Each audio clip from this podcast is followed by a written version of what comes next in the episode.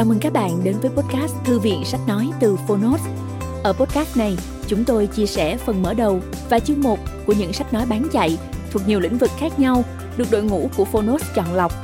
Mong là thông qua podcast, người nghe sẽ tìm thấy quyển sách phù hợp cho bản thân và cả những kiến thức hữu ích cũng như nguồn cảm hứng, kinh nghiệm giúp cuộc sống hàng ngày trở nên phong phú, hiệu quả hơn.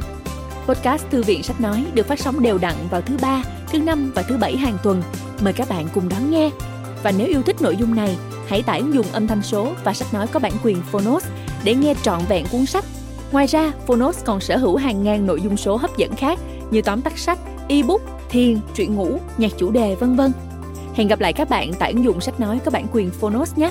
Còn bây giờ, hãy cùng lắng nghe cuốn sách của ngày hôm nay.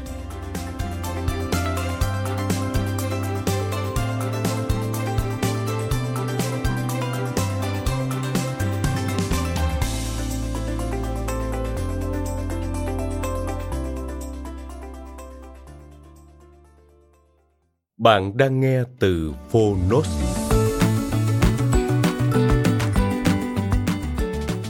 Thuật sự thế của người xưa. Độc quyền tại Phonos. Tác giả Thu Giang Nguyễn Duy Cần. Nhà xuất bản trẻ. Lời nói đầu. Ngày nay, những cuốn sách bàn về nghệ thuật sự thế có lẽ không còn xa lạ và mới mẻ đối với quý độc giả nhất là khi quan hệ giữa người và người ngày càng mở rộng đến không giới hạn. Cách đây hơn 50 năm, học giả Thu Giang Nguyễn Duy Cần đã chấp bút viết cuốn Thuật sự thế của người xưa, một trong những tác phẩm để đời của ông. Tên gọi của tác phẩm mang hơi hướng cổ điển, nhưng cách tác giả trình bày và giải thích vấn đề không xưa chút nào. Đọc tác phẩm, chúng ta có dịp nhìn lại những điều hay và dở trong cách xuất xử của cổ nhân.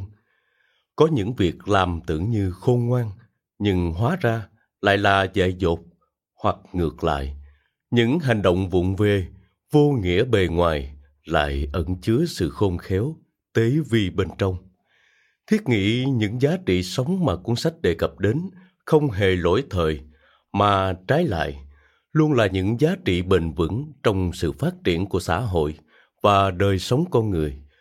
Những bài học đối nhân sự thế trong thuật sự thế của người xưa là tài sản vô giá mà cổ nhân để lại cho những kẻ hậu sinh. Nhà xuất bản trẻ. Phi lộ Cổ ngạn nói, mặt trời không có đối với kẻ đuôi, sấm sét không có đối với người điếc. Văn hào Đức Hermann de Kaisling có thuật một câu chuyện ngộ nghĩnh này. Một mục sư kia nói với đứa con trai 15 tuổi của ông. Từ 15 đến 20 tuổi, cha cho con có quyền tin tưởng con thông minh hơn cha. Từ 20 đến 25 tuổi, cha cũng cho con có quyền tin tưởng con thông minh bằng cha. Nhưng từ 25 đến 30 tuổi thì cha bắt buộc con phải nhìn nhận cha thông minh hơn con một cách tuyệt đối vậy. Chưa kinh nghiệm mà nghe bàn đến cái khôn ngoan do kinh nghiệm mà có kia, làm sao tin được? Làm sao không mỉm một nụ cười ngờ vực được? Tôi đã từng sống qua cái tâm sự của thanh niên. Tôi cũng đã từng mỉm một nụ cười ngờ vực. Nhưng hôm nay, tôi không còn giữ được nụ cười ấy nữa.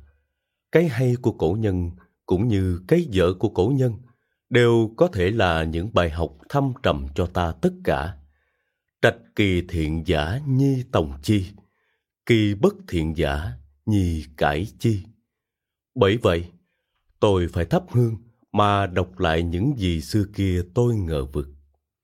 Thu Giang, Nguyễn Duy Cần Thay lời tựa Trang tự nói có lờ là để bắt cá, đặng cá hãy quên lờ. Có giò là để bắt thỏ, đặng thỏ hãy quên giò. Có lời là để tỏ ý, đặng ý hãy quên lời ta làm sao tìm đặng kẻ biết quên lời để cùng nhau đàm luận Một ngày kia, Phật chỉ trăng bảo các đệ tử. Kia là mặt trăng, cứ ngó theo ngón tay ta thì thấy. Nhưng nên nhớ, ngón tay ta không phải là trăng.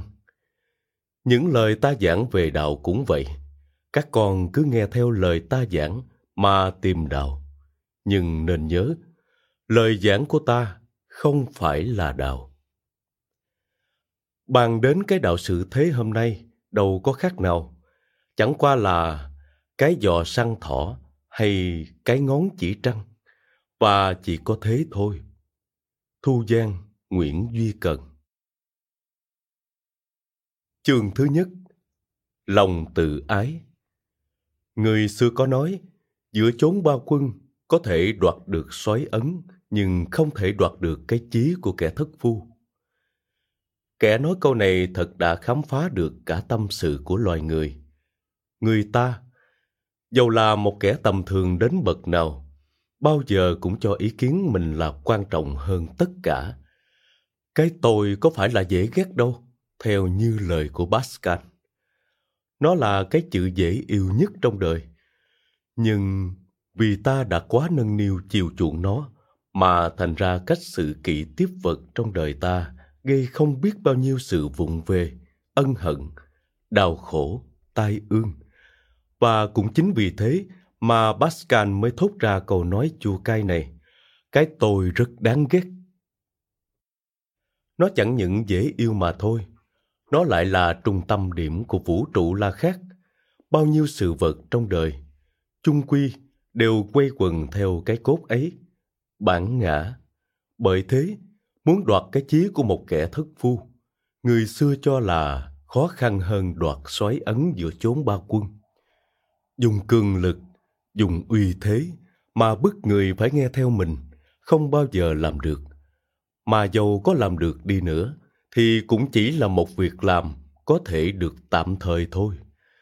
Ở đời không có ai chịu nhận mình là quấy cả. Dầu là tay đại gian đại ác như Tào Tháo, cũng không chịu nhận mình là gian ác. Tào Tháo thường xưng mình vì dân, vì nước, mà Lưu Bị cũng tin mình vì nước, vì dân. Ghost, người ám sát Ganh Hy, bị thiên hạ phần đông nguyền rủa mà vẫn tươi cười trước khi chịu tử hình. Bởi vậy, bàn cãi với người và muốn đem cái lẽ phải của mình ép buộc họ phải nghe theo thì chắc chắn không bao giờ được. Lại còn gây thêm lắm điều không hay khác trong tình giao hảo hàng ngày. Thuở nhỏ, tôi là người thích cãi nhất. Tính hiếu thắng xui tôi, bao giờ cũng không chịu nhịn một ai cả. Dẫu trong một lời nói tầm thường cũng vậy. Trong những cuộc cãi vã, không bao giờ tôi chịu nhượng ai một lời. Rủi mà lời nói mình không được người để ý đến hoặc bị ruồng rẫy, bỏ qua, thì không gì buồn khổ bực tức bằng. Nói thì có hơi quá đáng, nhưng tâm sự tôi bấy giờ thật không khác gì tâm sự của khuất nguyên. Có điều là không đến nỗi đi trầm mình nơi sông bọc. Khuất nguyên làm quan cho hoài vương nước sở, bị sam bán phải bị đuổi đi, mặt mũi tiều tụy, hình dung khô héo. Một ông lão đánh cá trông thấy, hỏi, có phải ông là Tam Lư Đại Phu đó chăng? Sao mà đến nỗi khốn khổ thế? Khuất Nguyên nói, đời đục cả, một mình ta trong, người say cả, một mình ta tỉnh. Bởi vậy, ta phải bị bỏ đi. Đó đâu phải là tâm sự của riêng gì khuất nguyên, mà là tâm sự chung của mọi người. Tại sao mình muốn cho người ta phải nghe theo mình, mà không để cho người ta như mình? Nghĩa là theo cái ý nghĩ của người ta. Tuổi thanh xuân thường vì huyết khí bồng bột, nên không chịu coi vào đâu những ý kiến của các bậc cao niên đầy kinh nghiệm hơn. Dầu có muốn cho mấy, cũng không làm gì tránh khỏi sự xung đột giữa hai thế hệ. Vậy, làm cha mẹ bây giờ, tại sao ta không biết lấy cử chỉ khôn ngoan của nhà mục sư kia đối với đứa con trai 15 tuổi của ông mà xử với con mình? Ông mục sư ấy bảo với con ông, từ 15 đến 20 tuổi, cha cho phép con tin rằng con thông minh hơn cha. Từ 20 Đến 25 tuổi, con cũng được quyền tin rằng con thông minh bằng cha. Nhưng bắt đầu từ 25 tuổi sắp lên, cha bắt buộc con phải nhìn nhận sự thông minh của cha hơn con nhiều một cách tuyệt đối vậy. Thật, ông cha này là một ông cha thông minh và khôn ngoan nhất. Tôi đã từng trải qua những giai đoạn ấy, những lúc mà huyết khí đã đưa tôi lên tận mây xanh của lòng tự phụ, không xem vào đâu kinh nghiệm của bậc tiền nhân và đã đưa tôi vào những cuộc phiêu lưu tinh thần không bờ bến. Mỗi một ý nghĩ gì chạm đến lòng tự phụ của tôi thì tôi quyết đánh độ đến kỳ cùng. Nhất nguyện không bao giờ chịu để cho ngã lẽ, dẫu biết mình sai lầm. Lắm khi đêm nằm suy nghĩ, biết mình quấy nát, thế mà lòng tự ái cấm cản, không cho mình đi về đường phải. Ước gì người ta đều biết cư xử với bọn thanh niên chúng tôi như ông mục sư kia, thì biết bao nhiêu thanh niên đã không liều lĩnh đi vào con đường lãng mạn và đầy chông gai của những lý tưởng mù mờ, nhưng khôn ngoan, là biết chịu theo lòng thị dục đương bụi của chúng tôi. Thật, ông mục sư trên đây là người hiểu tâm sự của thanh niên nhiều lắm. Đừng công kích, đừng biếm nhẹ, đừng mạt sát ai. Nghĩa là đừng chạm vào lòng tự ái của ai cả, nếu mình muốn người ta nghe theo mình, nghe theo cái lẽ phải của mình. Hơn nữa, cái thiện cảm đầu tiên mà mình gây được nơi lòng người rồi, đó là cái chìa khóa thành công của mình sau này vậy. Thương nhau mọi sự chẳng nề, dầu trăm chỗ lệch cũng kê cho bằng. Trái lại, nếu mình vô tình gây lấy ác cảm lúc ban đầu, thì con đường thất bại của mình đã gạch sẵn. Yêu ai, yêu cả đường đi, ghét ai, ghét cả tông chi họ hàng. Huống chi tư tưởng của mình, nếu có sự yêu ghét chen vào trước, thì sự thuận nghịch thấy liền trước mắt. Lý luận đanh thép bậc nào, bằng cứ dồi dào bậc nào, cũng không làm gì chuyển được cái ác cảm gây ra lúc ban đầu. Huống chi trong khi bàn bạc, mình cũng phải kể đến trình độ của kẻ khác. Dầu người ấy có ngu si vụn dại đến đâu, phải biết cho họ cũng có cái lý của họ. Hoặc vì trình độ hiểu biết của họ chỉ đến ngần ấy là cùng. Đối với người thấp, đừng dùng lời quá cao mà thành ra cầu kỳ, lập dị. Đối với người cao, đừng dùng lời quá thấp mà bị người khinh thường, rúng rẻ. Khổng tử có nói, trung nhân dĩ thượng khả dĩ ngữ thượng giả trung nhân dĩ bất khả dĩ ngữ thượng giả bậc trung trở lên thì có thể dùng lời cao mà nói được từ bậc trung trở xuống không thể dùng lời nói cao mà nói được nữa. Một câu đọc thuộc lòng thổi nhỏ, đến nay mới hiểu được tất cả ý nghĩa thâm trầm của nó. Trang tử lại còn nói rõ ràng hơn. Đồng ý với ta, cho ta là phải. Không đồng ý với ta, cho ta là quấy. Đã cho ta biện bác cùng anh. Anh được, ta không được. Vậy anh đã hẳn là phải mà ta đã hẳn là quấy chăng ta được anh không được vậy ta đã hẳn là phải mà anh đã hẳn là quấy chăng hay là hoặc khi phải hoặc khi trái chăng hay là cùng phải cả, cùng quấy cả chăng? Ta cùng anh không thể biết được nhau vậy. Giờ ta phải nhờ đến ai để quyết định điều đó? Nhờ kẻ đồng với anh để quyết định điều đó ư? Họ đã đồng với anh thì làm sao mà quyết định được? Nhờ kẻ đồng với ta để quyết định điều đó ư? Họ đã đồng với ta thì làm sao mà quyết định được? Vậy, phải nhờ kẻ khác với ta và với anh để quyết định điều đó ư? Họ đã khác với ta và với anh thì làm sao mà quyết định được?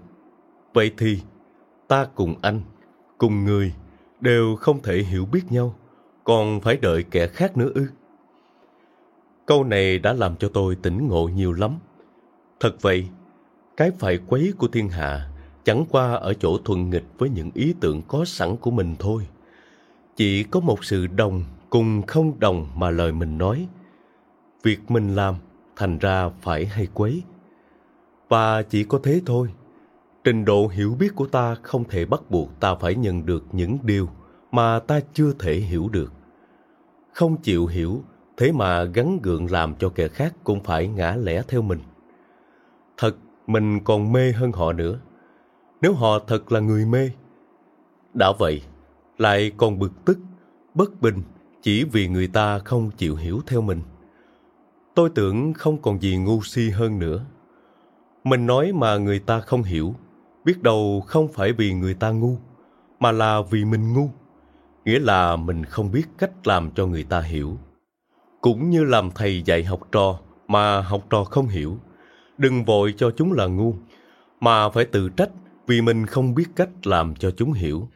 Tại sao biết chắc điều mình nghĩ là phải mà của người là quấy? Cái sướng của người trí, kẻ ngu lấy làm bực mình. Cái sướng của kẻ ngu, người trí cũng lấy làm bực mình vậy. Phải quấy là một lẽ tương quan, đối với mình cũng như đối với người. Vậy, cãi nhau về điều phải lẻ quấy, thật là một điều khó được ổn thỏa. Lại nữa, biết đâu sự hiểu biết của mình lại không phải chỉ là một sự hiểu biết vụn vặt, chi ly như cái biết của người mù rờ voi. Bốn anh mù hội nhau để quan sát con voi. Người thứ nhất rờ đụng cái chân, bèn nói, còn voi giống như cột trụ. Người thứ hai mó trúng cái vòi, bèn nói, đâu phải, nó giống như cái chùy. Người thứ ba đụng cái bụng, vuốt ve một hồi rồi nói, theo tôi, nó giống cái chùm đựng nước. Người thứ tư lại nắm trúng cái lỗ tai. Trật cả, nó giống như cái nia. Bốn người cãi nhau ôm sòm, không ai chịu ngã lẻ cả. Ngã lẻ thế nào được chứ? Chính bàn tay mình rờ mó nó, chứ phải là nghe ai nói lại sau mà bảo là mơ ngủ. Làm cách nào bảo cho mình chịu được rằng con voi giống như cái nia, trong khi chính tay mình ôm nó đây. Thật là tròn và dài như cây trụ. Có người đi qua, dừng lại hỏi vì đâu có sự cãi lẫy giường ấy. Họ bèn thuật lại những điều họ đã nhận thức đó và cậy người ấy làm trọng tài. Người ấy cười, bảo không có một ai trong bốn anh em thấy được rõ con voi như thế nào. Nó đâu có giống cây cột nhà, mà chính chân nó giống như cây cột. Nó đâu có giống cái nia, mà cái tai nó giống cái nia. Nó đâu có giống cái chum đựng nước, mà cái bụng nó giống cái chum đựng nước.